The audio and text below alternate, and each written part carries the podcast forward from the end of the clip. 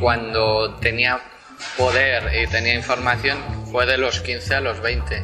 Era director de una discoteca light y movilizaba a 800 jóvenes o 1000 jóvenes. Y a partir de ahí pues conocí a José María Aznar, Ana Botella, Villarmir, Emilio Botín, eh, todos los empresarios por y por haber. Con 15 años, con 16, me sentaba detrás de Florentino Pérez en el palco presidencial en una final de la Copa del Rey. Eso era poder. Y de ahí, pues eh, te comes el mundo y dices, si esto es con 16, imagínate con cuando tenga 30.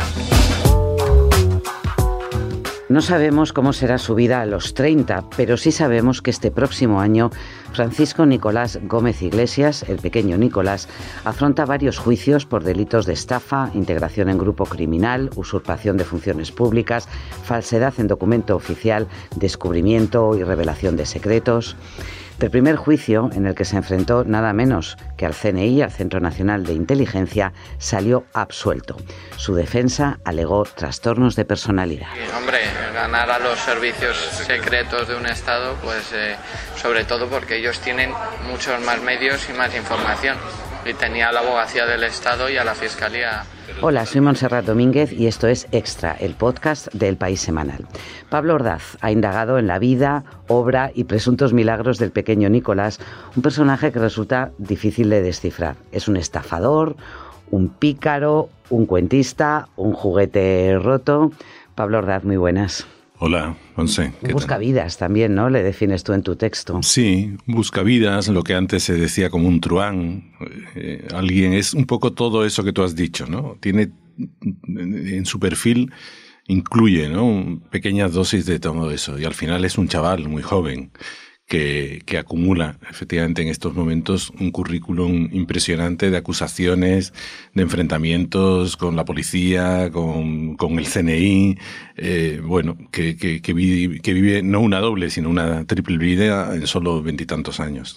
Eh, lo, escuchábamos explicarte cómo tuviste eh, la ocasión de estar charlando con, con él y, y contaba, bueno, eres perfectamente consciente de que esa vida que llevó cuando era muy joven, su influencia, su su don de gentes atrajo en ese momento a, la, FAES, a la Fundación del Partido Popular, que buscaba sangre joven y capacidad de, relación, ¿no? Claro, él de pronto eh, está en un colegio, bueno, de clase media alta y empieza a establecer contactos de forma natural, porque es su personalidad con, chavales de familias pudientes o influyentes. Y enseguida FAES, que, bueno, que pertenece al Partido Popular, y Nuevas Generaciones, que también pertenece al Partido Popular, ve que, que es una joya para lo que le interesa, ¿no? Para atraerles a gente un poco de su perfil, a los chavales más espabilados de su curso, de cursos superiores incluso, y lo contacta y, lo, y prácticamente lo ficha, ¿no? Para que le acerque a a jóvenes de su edad. Y él utiliza esos primeros contactos que hace con concejales en el Ayuntamiento de Madrid para llegar a Génova, ¿no? directamente en todo su esplendor. Claro, a sus padres. A él, al final, lo que le interesaba, o sea, donde él jugaba, su terreno de juego no eran chavales de su misma edad, su terreno de juego eran los padres de esos chavales. Mm. Y él enseguida, pues, se encandila por, por, su propia personalidad, por su gracejo, porque tiene gracia, porque es muy listo, porque tiene, sobre todo, y ahí yo he tenido oportunidad de darme cuenta, una memoria prodigiosa, es capaz de quedarse rápidamente, lo que a otros se nos olvida eh, inmediatamente e incluso se nos olvida de cosas de nuestra vida que tenemos muy trillada, él enseguida, tú le presentas a alguien y él ya la ubica, le hace una especie de ficha mental y ya se acuerda para siempre y te pregunta después, oye, ¿qué tal? O despídeme de tal persona que no me pude despedir. Ajá, eso lo hacía, por ejemplo, con los policías locales de los que luego obtuvo datos, pero también con, con secretarias, con, con choferes, es decir, con personal, que en, con personas que en alguna ocasión pueden ser muy útiles para que le allanen el camino. ¿no? Eso es. Él sabe darle un sitio en su vida o hacer creer a esa gente que le ha dado un sitio en su vida y establece inmediatamente una complicidad, pero prácticamente al, primer vistazo, sobre todo si luego les va a interesar. Oye, lo que cuentas, eh, Pablo, en tu, en tu reportaje, hablas con la, con la policía que, que por primera vez le detuvieron, registraron su casa, la casa de la abuela, porque entonces vivía, vivía allí, encontraron esa documentación falsa con informes supuestamente del CNI que no eran tales, pero sí placas, por ejemplo, de la, de la Guardia Civil, y estuvieron muchas horas de interrogatorio y los propios policías flipaban con el aplomo y con lo que este chico les contaba, ¿no? Claro. Estamos hablando de hace, eh, entonces era muy joven, entonces tenía 20 años, ¿no? Hace cinco años, sí, sí, tenía 20 años y claro, él fue haciendo cosas durante mucho tiempo hasta que de pronto las cosas, no sé, fechoría es una palabra muy grande, ¿no? Las trastadas, los pequeños delitos, el tráfico de influencias que él interesaba, que a él le interesaba hacer, de pronto empieza a tocar eh, pues muy cerca, ¿no? De la de, de, de, zonas sensibles, ¿no? Él se hace pasar como por asesor de la vicepresidenta del gobierno, eh, bueno, entonces hay una hay un hay una unidad de, la, de, asuntos internos de la policía que empieza a investigarlo, además por órdenes de un juez, porque ahí se veía, ya la policía veía que, que eh, como hablaremos después del caso Villarejo, bueno, pues ahí se veía que, que, que, había partes de la policía eh, y del CNI, entonces no se lo, no, la policía, el juez decide encargárselo a una unidad de asuntos internos que no mm, dependiera operativamente de la dirección de la policía. Mm. Y entonces eh, estos policías, eh, acostumbrados a temas muy sensibles, empiezan a seguirlos. Y ahí ellos empiezan a ver cómo efectivamente un chaval de 20 años recién cumplidos se mueve en coches que parecen oficiales, que de pronto cuando necesita por el tráfico ir más rápido saca un luminoso de estos azules de la policía y lo coloca en el coche, una sirena, una sirena que de pronto entra en una copistería, muy, una red de copisterías, una franquicia esta de World Center, creo que se llama, o algo parecido, y ahí él se fabrica una especie de documentos del CNI, le pone el membrete o incluso invitaciones del Palacio de la Moncloa, ellos ya ven que él, y que se reúne con gente pues no apropiada de su edad, grandes empresarios y tal, y hay un momento que ya parece que reúnen eh, indicios suficientes y lo detienen. Y ellos, efectivamente, cuando hacen el, el, registro en casa de su abuela, donde además había ido a vivir porque la casa de su abuela era más espaciosa, era como, ahí sí que él podía invitar a alguno de sus contactos, a alguno de esos niños bien, y a su casa, que es una casa modesta del barrio de Chamberí, pues, pues él no, no, no se atrevía, ¿no? A poder, para, no, le parecía adecuada para poder eh, seguir manteniendo su nivel de... Su ficción, además. Su ficción, exacto, esa es la palabra. Entonces, cuando entra en el registro en casa de su abuela, ven eso, pues toda la quincalla, toda la parafernalia que él necesitaba para aparentar lo que no era. Pues un agente del CNI en unos momentos, pues un asesor de Moncloa en otros, pues un asesor de la, de la Casa Real cuando era necesario. Es curioso, en el informe psiquiátrico que le hacen los, eh, los forenses para tratar de acreditar si es verdad que tiene un trastorno narcisista de personalidad o no, es la propia madre la que reconoce que le manda a un a un colegio para que el niño haga contactos eh, con gente de una clase superior, ¿no? Eso es. Y, tal vez ahí es, la, primera piedra ¿no? de todo este fenómeno, cuando efectivamente le hacen dos informes, uno en Plaza de Castilla en los juzgados y otro un informe ya pedido privado por su abogada, una psiquiatra, él, llaman a su madre, a sus padres, ahí la que lleva la voz cantante es su, es su madre, con el, con el que él tiene más relación. Su padre es una figura que, que prácticamente no, no, existe, está siempre en un segundo plano, y la madre le reconoce directamente a los, a los psiquiatras y si lo mandamos a un colegio bueno, a un colegio del Viso en Madrid, para que él conociera a gente importante.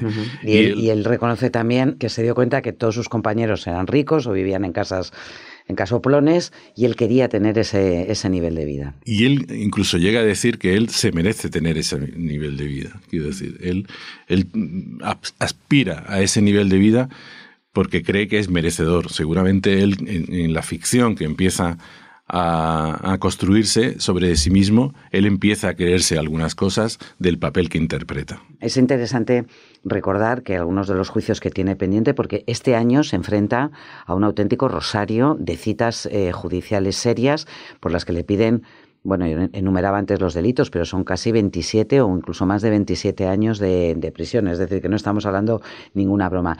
Porque él, él trató, además de llevarse dinero, todo este, esta aureola que le rodea de chico con buenos contactos, que le gusta, bueno, pero es que trató de estafar también haciéndose pasar, en un caso por enviado del, rey, en otro caso era una estafa en Toledo presentándose eh, ante un empresario como intermediario del gobierno. O sea, él buscaba también dinero. Claro, él en ningún momento cree que lo suyo es una ONG. Él, él, todo eso tiene un precio, todos esos contactos tienen un precio. De hecho, él hacía informes falsos de Hacienda o del CNI para, para decirle a los empresarios, oye, pero esto yo ya, ya te lo arreglo, ¿no? Y si yo te lo arreglo, pues claro, pues tú me tienes que... Esto efectivamente está todavía por probarse, ¿no? Él, él ahora mismo no tiene ninguna condena pendiente, firme.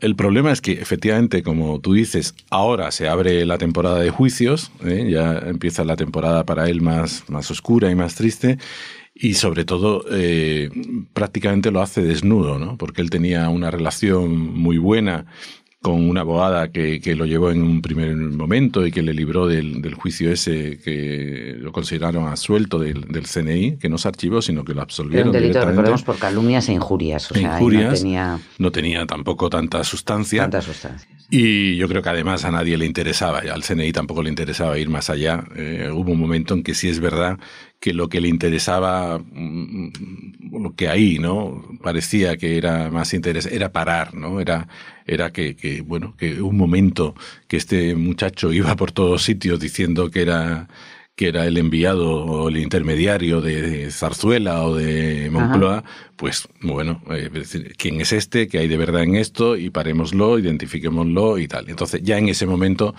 el, el mecanismo ese de ficción lo consiguen parar, bloquear, y en el momento en que ya salen todos los medios, este como el gran estafador, como el cuentista, como pues ya el personaje queda, ya todo el mundo lo conoce, en este momento. Él, él además se mueve, ¿no? Él, él, se mueve con los famosos, pero ese tipo de fama de estafador ya no le, ya no, le, conviene, ¿no? Entonces, ahora mm, digo que se enfrenta un poco desnudo a todo esto porque ya lo han dejado dos abogados, eh, no tiene recursos, eh, bueno, él va a tener problemas seguramente para, para poder tener una línea de defensa coherente. ¿Qué relación tiene pequeño Nicolás con Villarejo? Pues hay que verla todavía, ¿no? Y hay algún juicio. Eh, yo creo que es tangencial. Yo creo que Villarejo, mm, bueno, es una especie de pulpo, ¿no? Que, que, utiliza todo, la grabadora es su gran aliado, como se ha visto, pero también utiliza a determinadas personas que en un momento dado le pueden, le pueden interesar para sus intereses. Yo no creo que, que yo creo que es una relación mm, tangencial que tal vez en algún momento él pueda ser manejado por, por los intereses de Villarejo, pero no creo que sea la, la cosa fundamental de la historia. Ni yo sé lo que pasó en mi causa, ni yo sé de verdad todos los entresijos que tendrá, porque al final el CNI estaba, eh, había varias facciones y lo llevaba a presidencia del gobierno y estaba enfrentado con alguna división de la policía.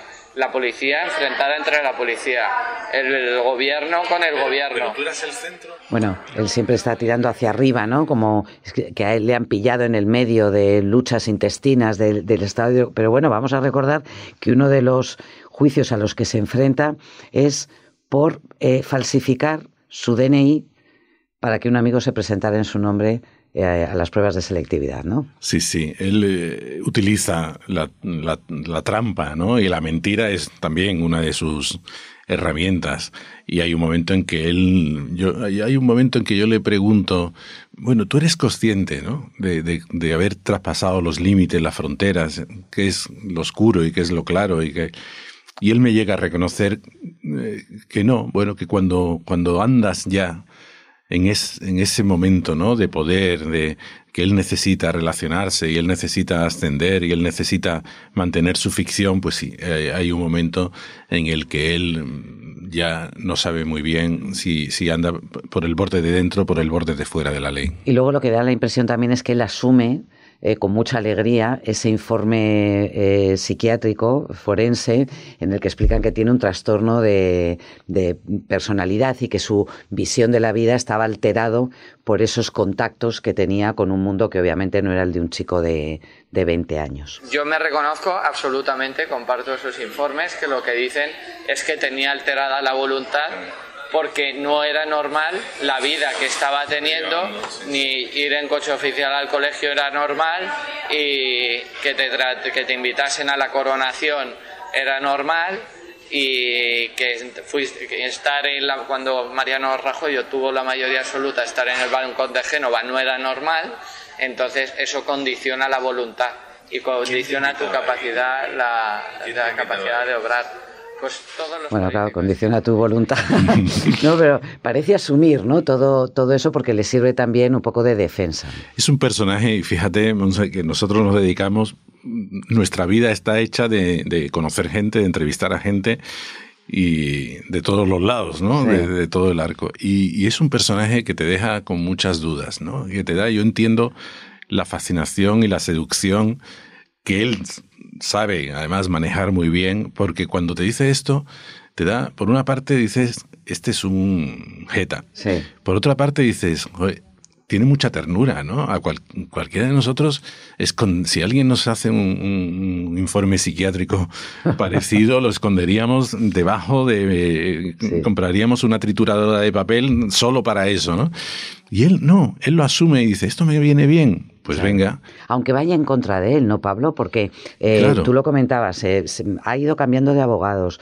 Eh, es un tipo al que le resulta imposible estar callado.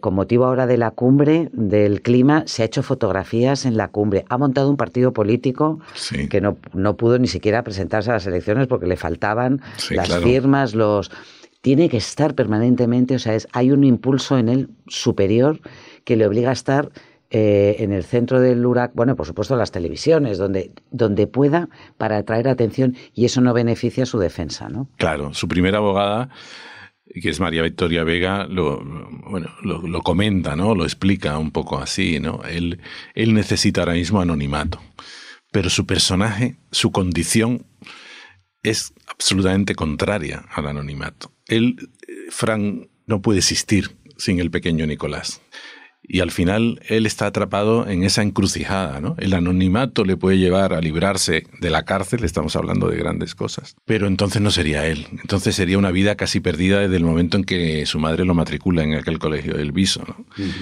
Entonces ahí está, ahora mismo está justo en la encrucijada. Yo siempre digo que ni soy listo ni soy inteligente. Lo, lo que digo es que tendré eh, algún don que será inteligencia emocional o caer bien, pero es verdad que mi estroña es, es diferente a las, a las habituales. Vamos, no existe mi historia en el mundo. Eh, una como esta no existe, de hecho es es única. Bueno, ahí lo cuenta todo, ¿no? Es única, es verdad que su historia es excepcional y él se considera a sí mismo único, a pesar de que hace apenas unas semanas fue detenido, ya no por estos eh, tejemanejes, sino en una pelea en un restaurante por atacar o agredir a un camarero, ¿no? Sí, tiene toda la pinta que ese personaje tan precoz también le llega a la jubilación enseguida, ¿no? Y es es una expresión fea y manida, ¿no? Pero da la impresión de, empezar a ser un juguete roto. Pablo Ordaz, leemos tu, entrevista, tu perfil de eh, Pequeño Nicolás este domingo en el País Semanal. Muchas gracias. A ti.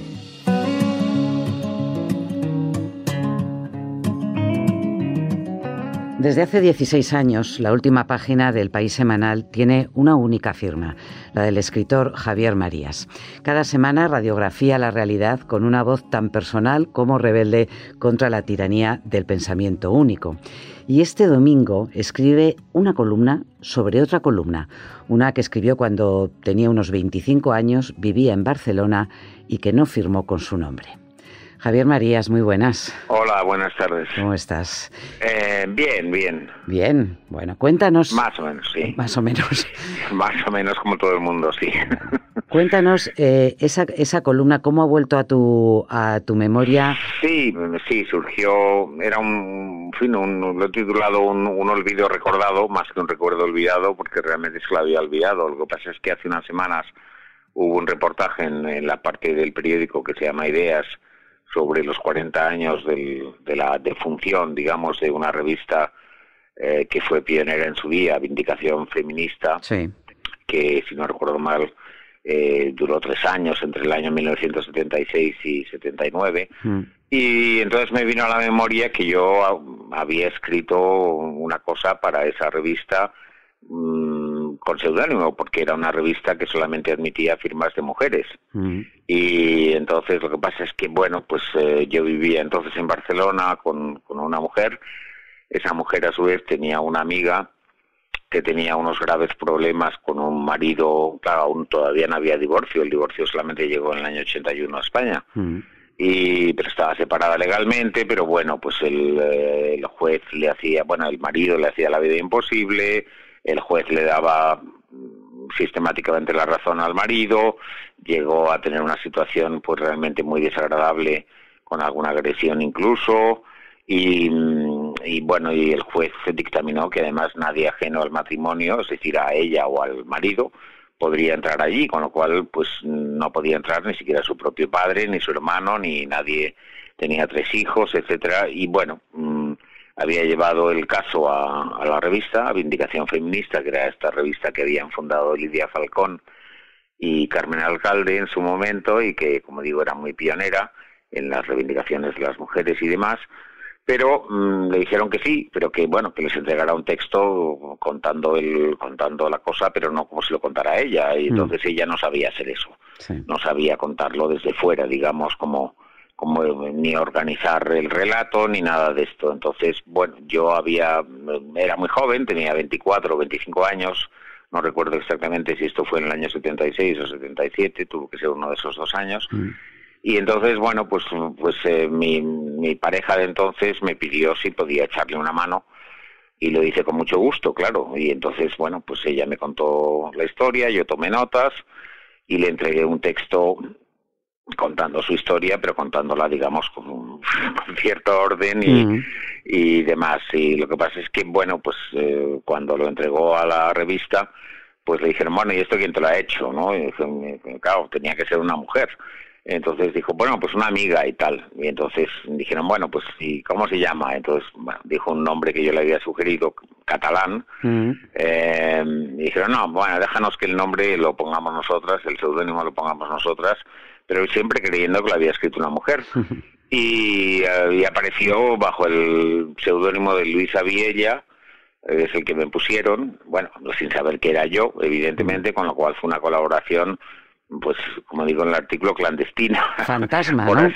sí, fantasma y clandestina y ellas yo creo que nunca supieron que, lo, que, que un hombre había intervenido, porque en teoría pues no lo permitían en la revista, pero bueno, evidentemente fue por hacer un favor a una persona, mm. a una mujer, a una mm. amiga de, de, mi pareja que estaba pasándolo muy mal y que lo que no recuerdo es si lo que la verdad es que no lo que no logro recordar es si eso tuvo el, que lo publicara Indicación Feminista, su caso y demás, pues si le ayudó o no le ayudó, tuvo eso ya no, no lo recuerdo.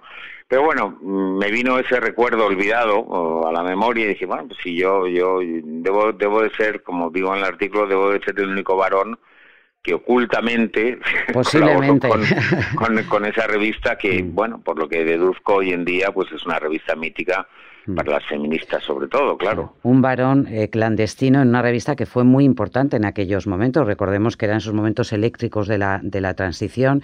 Claro, justo cuando salió... es que hay que recordar que además estábamos, sí, esto era el 76 o 77, ya digo, y por tanto estaban vigentes prácticamente todas las leyes del franquismo todavía que eran atroces, que efectivamente esas leyes para las mujeres realmente eran atroces. Hombre, yo termino el artículo diciendo, bueno, mm, en fin, yo sería de agradecer que no se fingiera que nada ha cambiado desde entonces, porque realmente sí han cambiado muchísimas las cosas, ¿no? y, entonces sí que era un problema enorme ser mujer y ser mujer casada era espantoso. Hay que decir que la mayoría de los maridos de esa época y de épocas anteriores pues solían ser personas civilizadas que no hacían uso, digamos, de las prerrogativas que la ley les daba. Pero algunos no eran civilizados y la, y la ley les, les permitía prohibir a la mujer que, que trabajara, ellas necesitaban un permiso para trabajar del marido o del padre si, si no estaban casadas, eh, por supuesto el adulterio de la mujer estaba penado, el del marido en absoluto, eh, no podían sacar un pasaporte, no, no, en fin, era realmente una situación tremenda en aquella época y claro, en esa época todavía estaban vigentes la mayoría de esas leyes mm. antimujer, porque realmente no eran otra cosa. Sí, y lo grave era que, el abuso estaba consentido eh, y tapado abiertamente por las leyes y cuando no eran las leyes eran los jueces, como en el caso eh, de, de Nati, de esta mujer me, que tú me, he revisado el texto de entonces, escrito pues cuando era jovencito y tal, que mm. tenía, sí, no tenía muchos años que digamos, pero bueno, ya había publicado un par de novelas juveniles y, y, bueno, pues el caso pues es, es, un caso más. El título del artículo es Una mujer al desamparo de la ley, mm.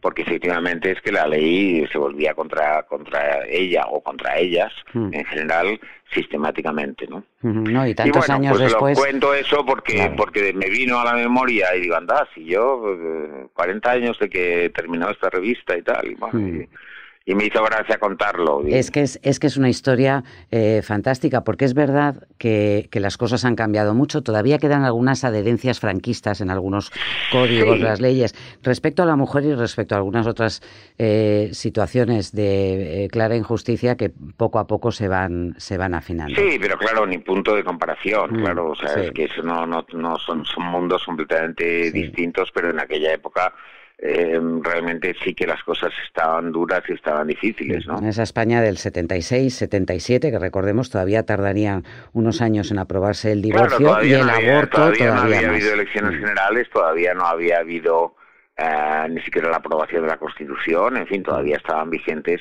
pues casi todas esas leyes que realmente eran indignantes y, y propias eh, propias de un país, no sé, en fin, eh, bueno, como las tienen hoy en día los países árabes o casi, casi, mm. no exageremos, pero casi, ¿no? Oye, Javier, si no he contado mal, esta es tu columna 811.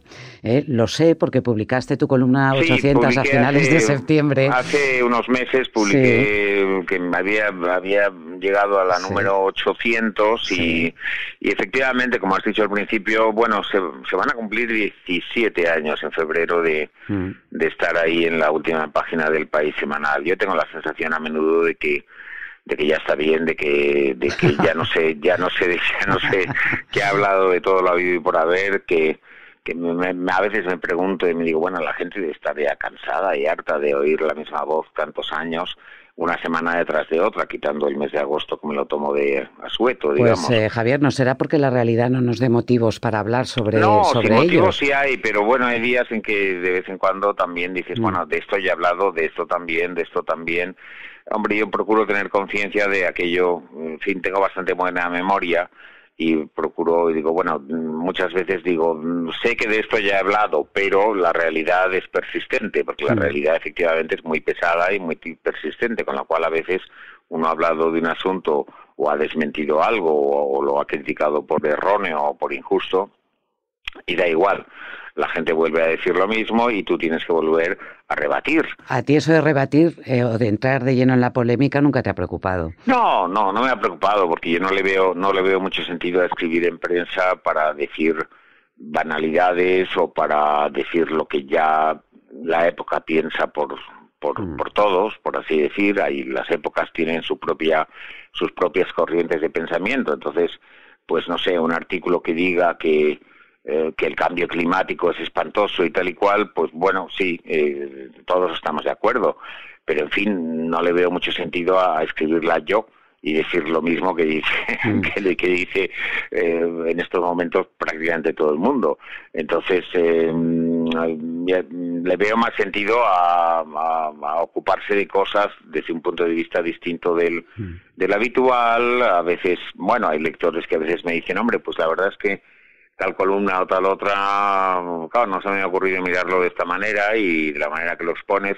Yo intento también siempre argumentar, intento razonar, intento, no, no, no, en fin, a veces soy un poco, a veces se me va la tecla un poco por arriba, pero, pero intento no, no, no lanzar exabruptos sin más, sino más bien razonar por qué algo me parece idiota o porque me parece equivocado o porque me parece injusto o porque me parece o bueno o a veces me parece bien y también de vez en cuando hago, otro tipo de columnas pues de, de tipo evocativo o de recuerdos o de o de anécdotas o de en fin intento no repetirme dentro de dentro de lo repetitiva, que es la realidad, que realmente es muy repetitiva, pues sí, no te deja mucho margen, pero intento no repetirme yo demasiado. Mm, hay algunas que están llenas de tu característica ironía y otras también, hay que decirlo, llenas también de, ternura. Pero fíjate bueno, yo... ternura no sé, porque yo, yo tengo una, una aversión espantosa a la cursilería, con lo cual intento Yo he dicho ternura, ¿eh? No cursilería. Intento ser siempre muy, muy, muy contenido cuando hay algo de eso, ¿no? Pues mira, no puedo resistirme a preguntarte por un protagonista del día. Es verdad que todo el mundo está escribiendo sobre, eh, sobre él, pero tú conoces muy bien Reino Unido. Eh, de hecho, muchas de tus novelas. Bueno, lo conocía, lo, conocía. Francamente, el actual, el actual Reino Unido no lo reconozco ya mucho y la verdad es que. Pero es que Boris Johnson, Boris Johnson acaba de conseguir una victoria histórica para, el, eh, para el Partido Conservador, para los Tories, y yo tengo que preguntarte, es verdad que, que, Reino Unido ha cambiado mucho en los últimos años, pero ¿qué percepción tienes tú de lo que significa este triunfo de, Johnson? Pues es un síntoma más de lo, de lo preocupante que yo encuentro que está el mundo y está preocupante no solamente por los políticos, yo creo que Boris Johnson realmente es un fantoche, la verdad es que no entiendo que puedan, que puedan votarlo masivamente los ingleses, sobre todo los ingleses, eh, a un sujeto como Johnson, me parece equiparable a, Trump. Hace no mucho escribí un artículo hablando de, los gobernantes que hay en el mundo hoy en día y bueno, hacía uno un repaso que realmente resultaba deprimente, que si en Turquía Erdogan, que si Duterte en Filipinas, que mm. si tal, que si cual, que si Maduro en Venezuela, que si, bueno. Y entonces decía, bueno, lo grave de todo esto es que además todos ellos han sido votados por la mm. gente.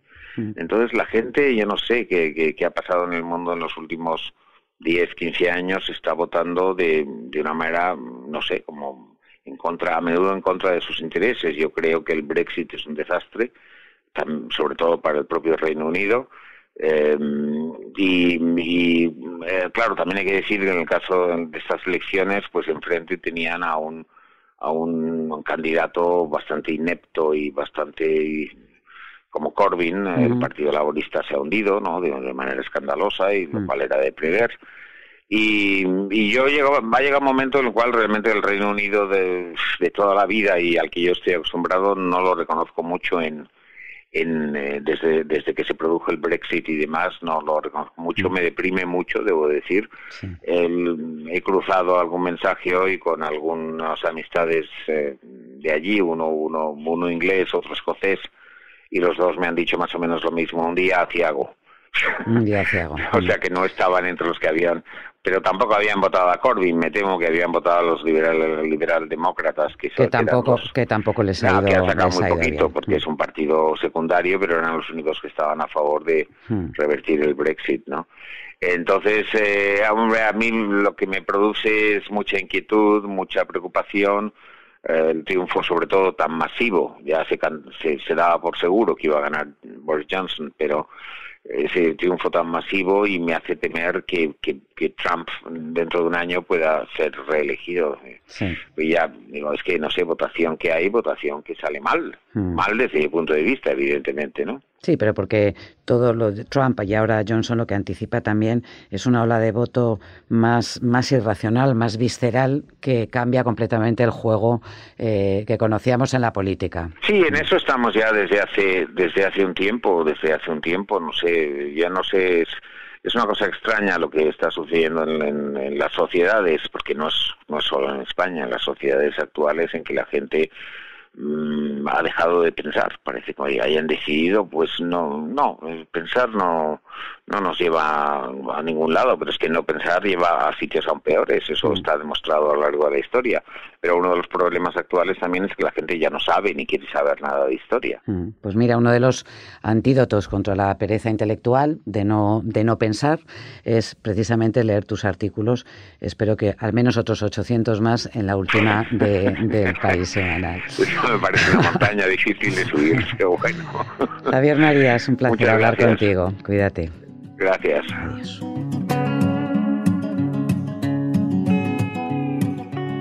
Además de este artículo de Marías y la historia del pequeño Nicolás, en este nuevo número del País Semanal viajamos a Teruel, que no solo existe, sino que está lleno de gente que pelea por llenar de vida la llamada España vacía. Y entrevistamos a Emma Becker, la escritora cuya novela La Maison ha provocado un enorme revuelo en Francia. Cuenta los dos años que pasó como prostituta en dos burdeles de Berlín este domingo 15 de diciembre en tu kiosco y por supuesto en la web. Hasta la próxima semana.